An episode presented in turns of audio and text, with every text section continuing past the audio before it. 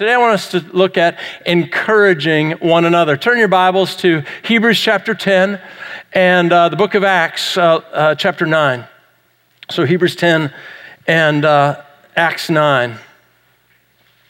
We've been talking about intimacy, growing closer to one another. And last week I, I, I, shared a diagram with you of moving into those levels, those deeper levels of intimacy. And as we push through that wall of conflict, that one that we tend to shy away from, you know, we, we start to have, you know, feel a little awkward and there's some disagreements. And what do we do? We, we tend to back up, back away from that intimacy. Instead, we're encouraged to move through those and move past and work those things out. Forgiveness is a big part of that. Moving into those deeper areas and deeper levels of intimacy, uh, honesty and honor, two very important uh, things. Speaking the truth in love, right? And uh, we get to a place of met needs. You know, uh, Acts chapter 2, where uh, um, we have this picture of the New Testament church. They were in one accord, they were together, they had things in common, they shared, they, were met needs. Uh, that's the, the epitome of intimacy, the epitome of, of community, and that's what we're called to. Well, the writer of the Hebrews in, in chapter 10, starting verse 19, just have a, a snippet from verse 19. It says this And so, dear brothers and sisters, once again, just instilling this, this, this premise that we're community, we're, we're family, we're in this house together. And the writer to the Hebrews says, Dear brothers and sisters, and jump down to verse 24, let us think of ways to motivate one another toward acts of love and good works. Let's think about this. Give it some time, give it some thought. And let us not neglect meeting together as some people do. But hear this this is important, the writer's saying. Encourage one another, especially now as the day of Christ's return is drawing near. I want you to think of ways Come up with some ideas. Uh, chances are you've bought a gift for someone in the last six months or last year. Uh, chances are you didn't just go and grab something in the, in the impulse uh, line at the, at the grocery stores. You're going, hey, uh, you know, bag of M&Ms. You know, hey, they'll like M&Ms. No, chances are you thought about it. This person, whose birthday it is, or whose anniversary it is, or it's Mother's Day, and, you know, what do they like? And you thought about it and you thought, okay, if I pick this, will that bless them or not? And so you thought about this is what the writer is saying. Think about ways that you can encourage one another, ways that you can spur one another on to do the same toward love and good deeds. The writer says, create an environment where everyone is overflowing with this, with this attitude and these actions, acts of love and good works. Spend time on this. This is very important. At the same time, we're, we're called to encourage one another. At Crossroads, we, we say that everyone matters. We say that, that we are created for community, and in this community, we are others centered. It's what it's all about. How do we bless one another? How do we honor one another, even with our words? And you, you get thinking, oh, yeah, this is real easy. Uh, uh encourage one another. This isn't as hard as forgive one another. This isn't as hard as love one another, even though that person at times is questionably lovable. Uh, encourage, this should be the easy one. Well, well, why isn't it done so much? It really isn't that easy, is it? Um, growing up, I, I, have two older brothers, and uh, we were very competitive, and so I, by nature, I was just a very competitive individual. Well, I'd compete with them, but I'd compete with everyone. We had this next door neighbor girl. Uh, she was our, uh, my age, uh, same class together in school, and uh, she was a baton twirler. So, uh, it, how many were baton twirlers? There's about three in the first service. Baton twirlers, it's a lost art. but I, I, would look at uh, Lavon, our next door neighbor, and she was twirling this baton, and I'm like, that's easy. That's easy. And I'd kind of mock her. Uh, that's easy. Why don't you get a real sport? you know, I wasn't quite that mean, but anyway, so one day she bows up and she goes, Oh, yeah, you think it's so easy? And she throws it at me. I'm like, I'll show her. So I grab this baton and man, I'm like hitting myself and you know, throwing it up in the air. It's hitting the roof, getting caught in trees. I learned right away baton twirling is hard. It looks easy, but it's hard. She also had hula hoops, and, and you know, she'd get out and she'd start spinning these hula hoops around. I go, that's easy. She you think it's so easy? You try it. And, I, and it, me hula hooping is worse than me dancing. Okay? I, I, it doesn't even get one time around before it's on the ground. And, and hula hooping is hard. Encouraging is not easy, it's hard. And I believe that James, in his writing, provides some hints as to why it's hard. Why it's hard. And I believe it's hard because encouraging requires words. And encouraging requires us to use our mouths. Take a look at what James says about our mouths, particularly our words. James chapter 6, verse 3, uh, sorry, chapter 3, verse 6. It says, And among all of the parts of the body, the tongue is a flame of fire. Is a whole world of wickedness corrupting your entire body. It can set your whole life on fire, for it is set on fire by hell itself. That doesn't sound uh, very encouraging. That doesn't sound, sound very flowery. That doesn't sound very, very peaceful and tranquil. You know, we talked about our happy places or, you know, the favorite things that we like. This isn't the favorite thing.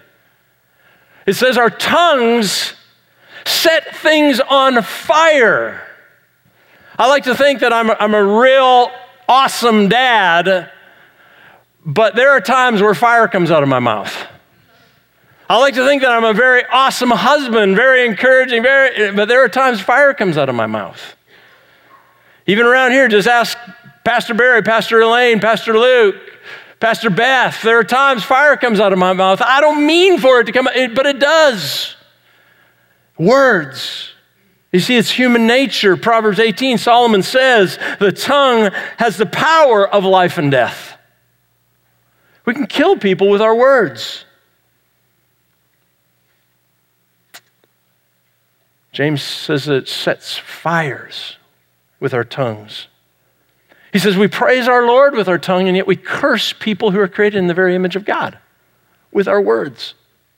So we look at encouragement we go, oh, it's easy, but yet, no, it, it's hard. It's hard. James 3:10 he says out of the same mouth comes praise and cursing my brothers and sisters this should not be. This is not right. Don't let this happen. Think about it. Take action because it's difficult, it's hard, it doesn't come easy. I venture to say it's even harder than hula hooping and baton twirling. But there's some other factors that, and it's not just our mouths that go along with this human nature. I believe one of the big ones as well is, is self, pride, vanity. It's me, the, the world of me. I like me some me.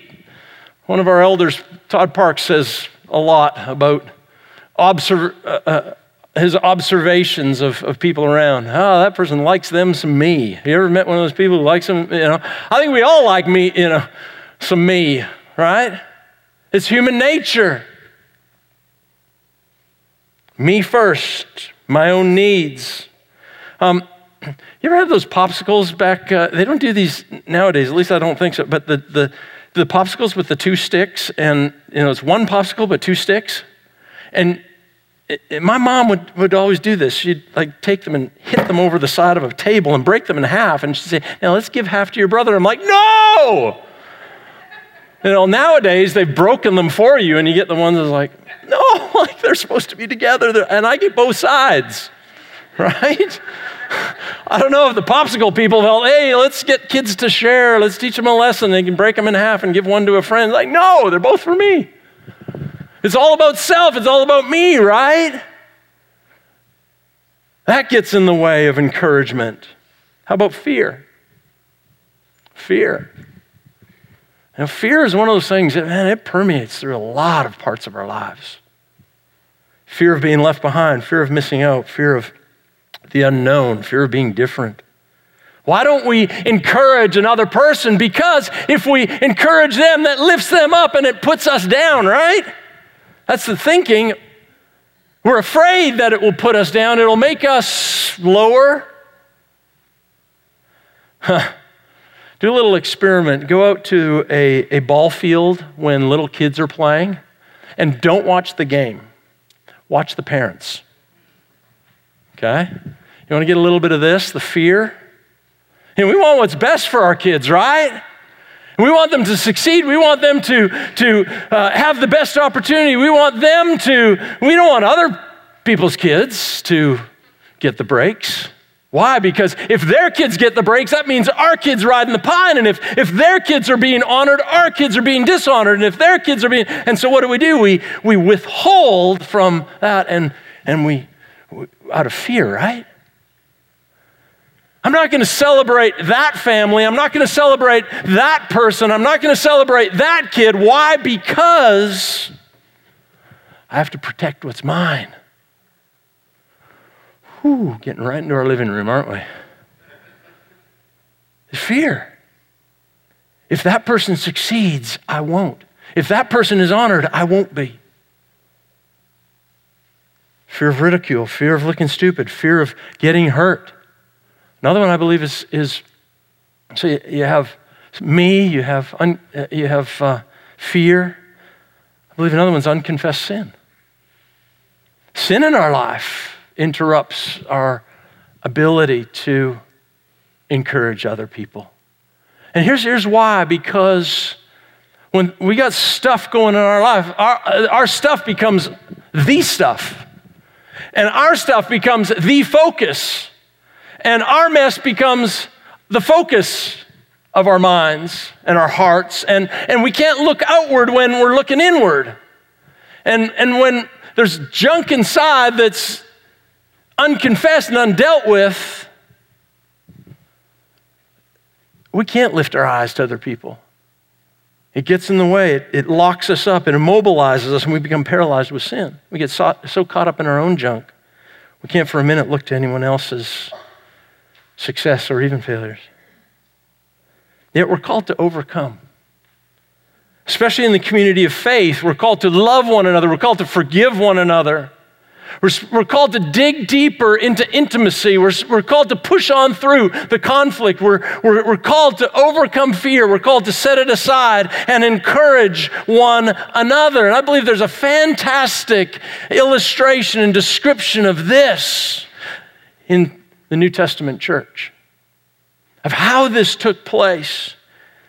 See, in the book of Acts, it's a, it's a story of the birth of the, of the church.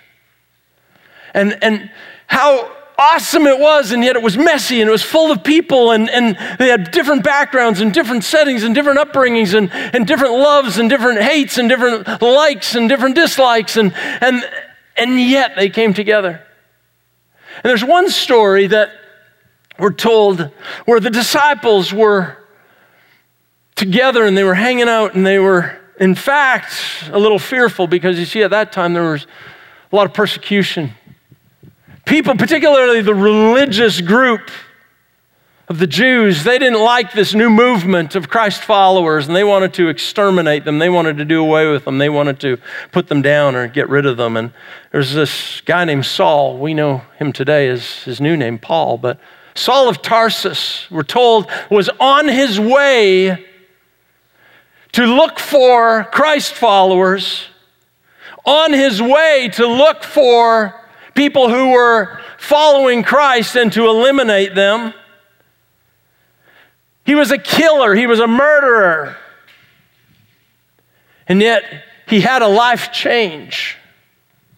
You see, he had an encounter with Christ. His life was changed, and he was no longer a murderer. He was no longer a killer, but now he was an evangelist.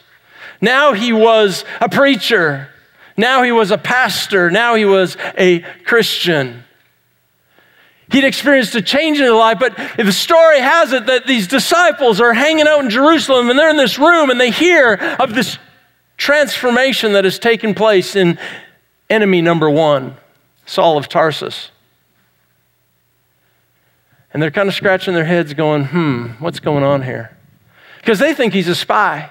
They think he's, he's up to his schemings. They think he's up to something. And in some ways, he's using this as a plot to get into their circle and to eliminate them. And they're, they're fearful, they're afraid.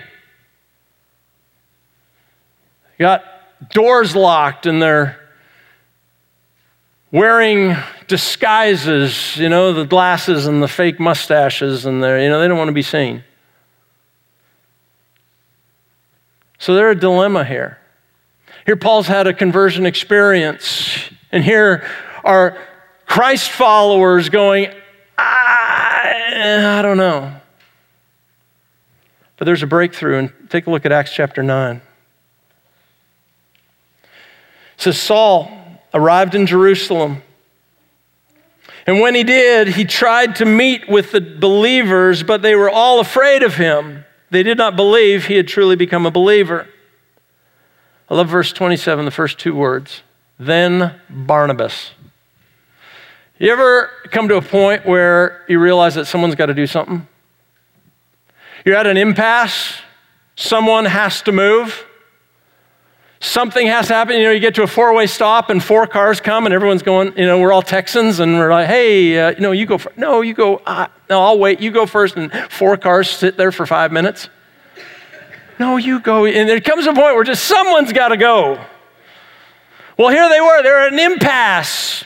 Four way stop, four cars. And then Barnabas goes, you know what? Come on, guys. Someone's got to do something. It says, then Barnabas brought him, that is Saul, to the apostles and told them how Saul had seen the Lord on his way to Damascus and how the Lord had spoken to Saul.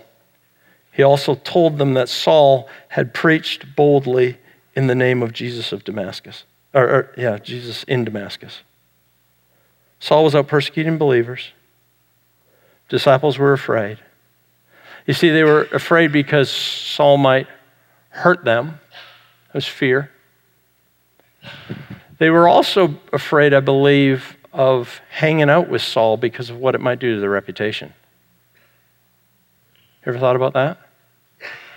What will the others think if I'm hanging out with Saul of Tarsus? Oh, that's, that's not good for my resume. That's not good for my reputation. So there was the self and the pride and the vanity to go along with it too. It says, then Barnabas. Then Barnabas. He goes, okay, guys, somebody's got to break this impasse. Somebody's got to break through. And it's going to be me. You see, Barnabas was a Jew, he was a Levite. He was born on the island of Cyprus. And it says that his name, we're told that his name was not originally, he wasn't born with the name Barnabas. He was actually born uh, by the name Joseph. That was his given name.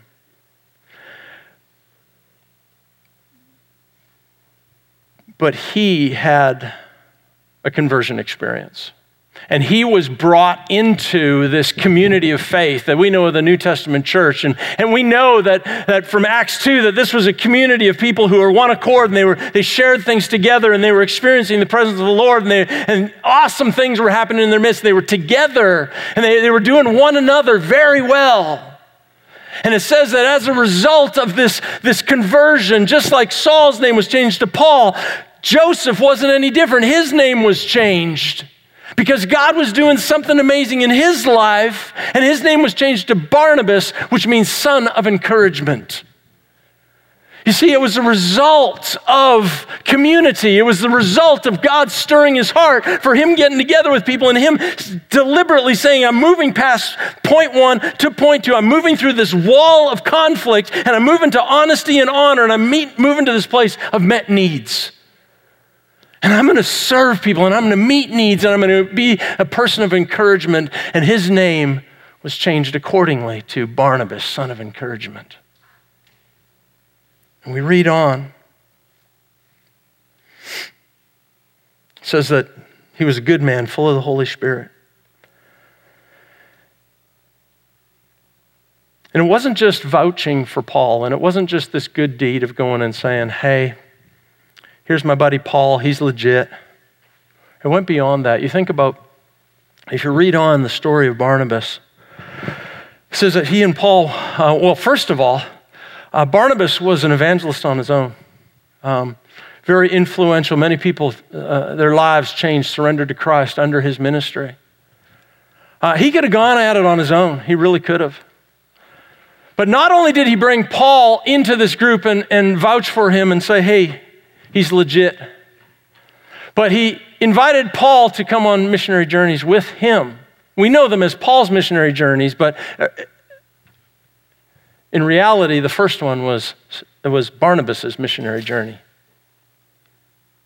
You think about that. Here he was willing to bring along somebody who might upstage him, who might get more notoriety, who might get a little bit more glory than him. And he was willing to do that. He saw something in, in Paul that Paul probably didn't even think of himself. Brought him along. Ministered with Paul for a year in Antioch. It says that in Antioch, that's where believers were first called Christians under their ministry together. We're told after that that they were going on a missionary journey, and, and Barnabas said, You know what? I want to take John Mark with me. And Paul goes, No, no, no, no, no, no, no.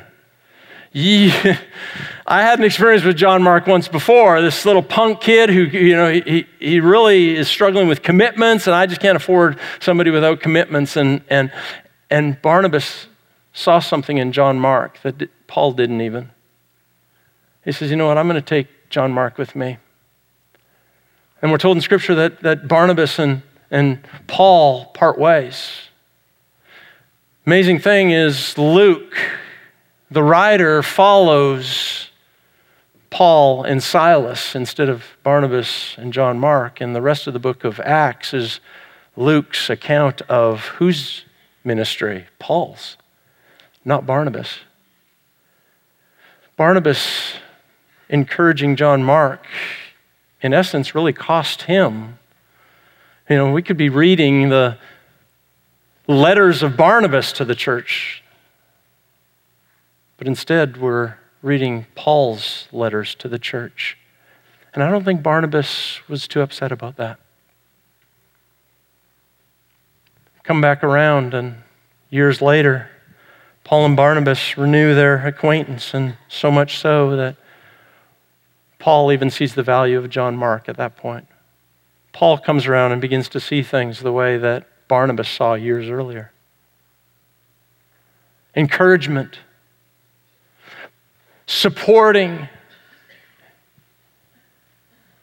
honoring, exalting someone else above us it's not all about our upward mobility, it's about us encouraging others' upward mobility. And that's what Barnabas did. Ongoing, persistent lifestyle of encouragement, profound effect, people he touched.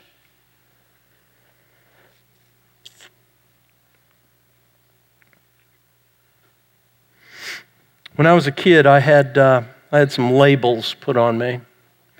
Um, one, I was known as the rambunctious child. Now, who uses rambunctious in a sentence? Like, uh, that, that, if anything, is a label. Oh, Darren, yeah, he's the rambunctious. He's the Embry boys. Uh, he's, uh, uh, you know, you got Glenn, you got Jim, and then the ram- rambunctious kid. See, I can't even say it. The rambunctious kid. Oh, he's the hyperactive kid. He's a kid who can't pay attention longer than five minutes. And, and man, if anyone is not going to amount to anything, it's going to be him right? So I start to wear that. I start to live that out. I start to just make that a part of my life. Not deliberately, but that's my name. And if that's my name, and if that's the way people are treating me, I guess that's my lot in life, right? Until one day, when someone comes up to me and says, Darren, you're more than that. You're more than that. You're more than what you're doing. You're more than that label. God's got a plan for your life, and I believe in you. Truth cuts through the lies. In encouragement, truth cuts through the lies, and I get to know who I am and whose I am and, and what my destiny is. One person, and then another, and then another, and then another. Continue to encourage. And I'm here today because of those people. Someone who is willing to say, okay, enough of this looking at each other at a four way stop. I'm moving. Another poignant, life changing moment of encouragement came from people I don't even know and will probably never see again this side of heaven. Um, I was 34, 35 at the time, and I came up with this, just this passion and this desire to run a marathon. I'd, I'd run all my life, uh, distance running in high school and little in college, and and I just felt I want to run a marathon before I turned 40. This was back I was about 34, 35. So um, 16 weeks, you know, Googled it and uh, hey, how do you run a marathon? 16 weeks of training. We got a book. And, and so I start reading through the book, following the plan. 16 weeks, and Chicago Marathon comes up. Um, Chicago Marathon, 35,000 runners. Um, one point, estimated 1.2 million spectators along the route, 26.2 miles.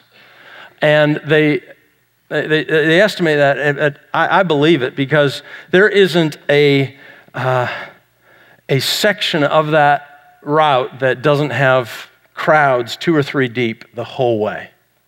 And they encourage you to, I'm, i was so glad that uh, I found this out before I ran because they encourage you to write your name on your shirt. And so I put, I put some, some cloth tape and I wrote, you know, in, in Sharpie, I wrote my name. And I tell you, that race was a spiritual experience for me. I probably cried more than half a dozen times as I'm running that, that race and I'm running that marathon. People I don't know, never met, never will meet along that route, hundreds and hundreds and hundreds of people looking me in the eyes. I'm running past, saying, Darren, you can do it. Go, Darren. Go, Darren. You can do it. You can do it. You know, not one person along that line said, you know what, your pace is kind of, you know, off. Man, your, your gait and, your, you know, your arms are doing these really crazy things. You got to fix that. Not one said that. Not one said, you're looking tired. Man, you look awful. You should just stop. There wasn't one person that said, why don't you just quit? Why do we do that in the church? Man, Why do we do that in the church? 1.2 million people, and not one said, You idiot, stop.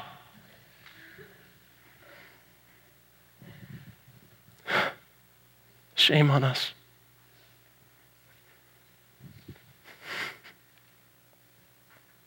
Keep going. See, because encouragement reminds us of our destiny. Encouragement reminds us of what God's called us to, what we're here for. Keep going, go at it. You can do it. And I tell you, I got to the end of that race.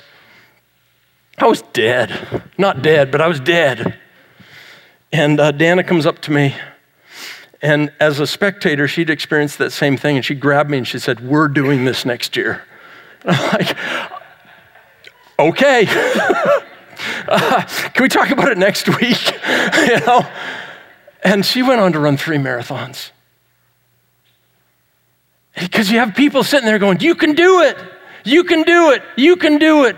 Reminding you of your destiny. Encouragement. You can do it.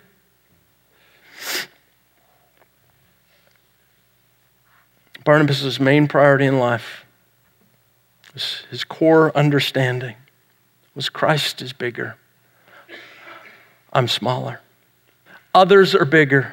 I'm smaller. See, God's economy says I can honor people, I can give all of the honor to other people, and I don't lose honor. I can give all of my honor away, and in fact, I get more honor. Uh, it's just this economy. See, our economy here in, in Western cultures, if I give something away, I don't have it anymore.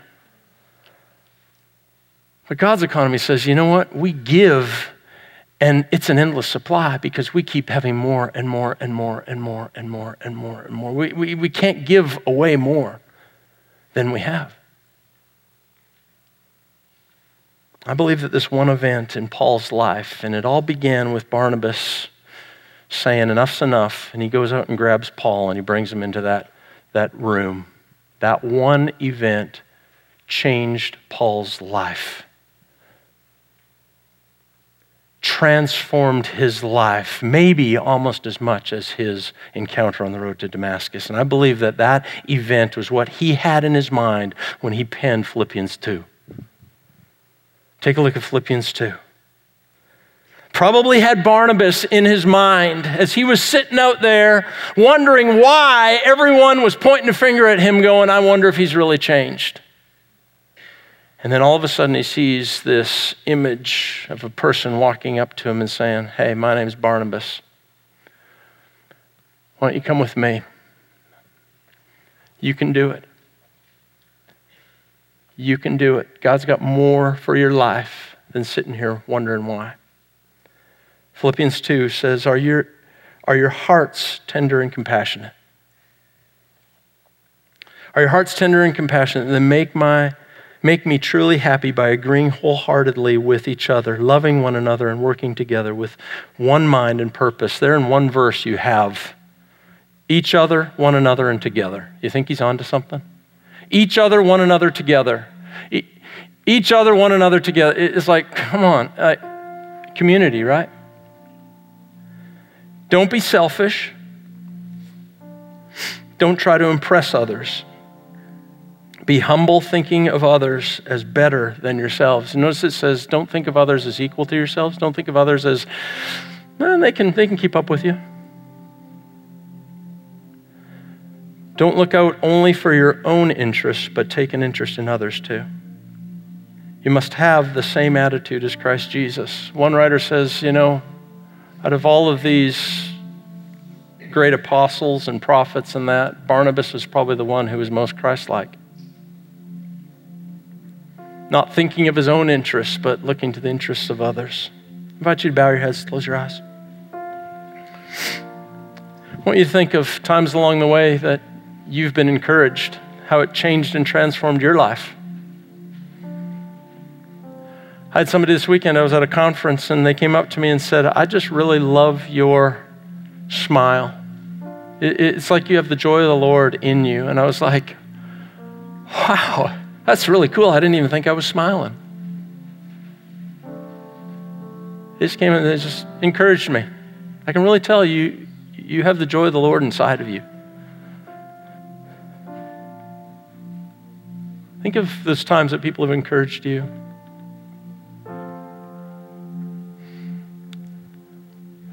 I want you to think of some people you can encourage, some people who you can reach out to. Maybe some people who you've been more critical of in the past that you've had their well being in mind, but instead of being encouraging, you've, you've been critical.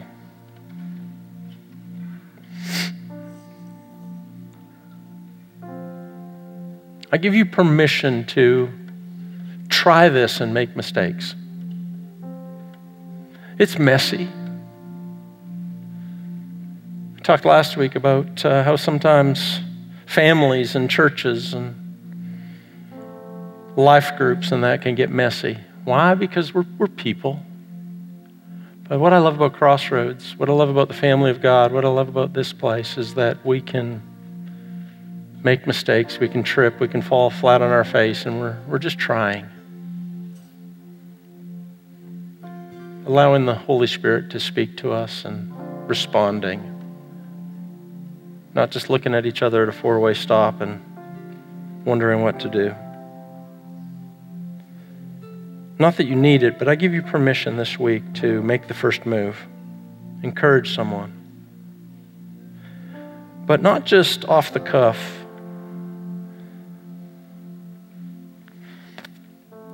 but instead look for ways, think about it.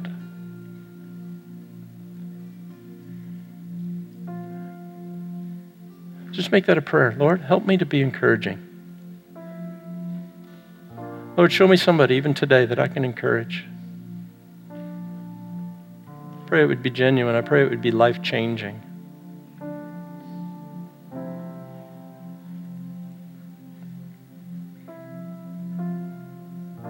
Lord, forgive me those times where I've been critical. Those times when my tongue has been fire.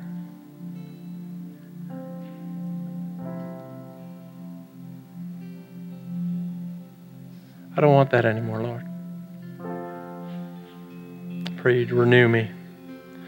And just like Joseph, you'd give me a new name son of encouragement, daughter of encouragement. I pray that that would be a defining factor in my life from this point forward. It's in Jesus' name. Amen. I'm inviting you to stand.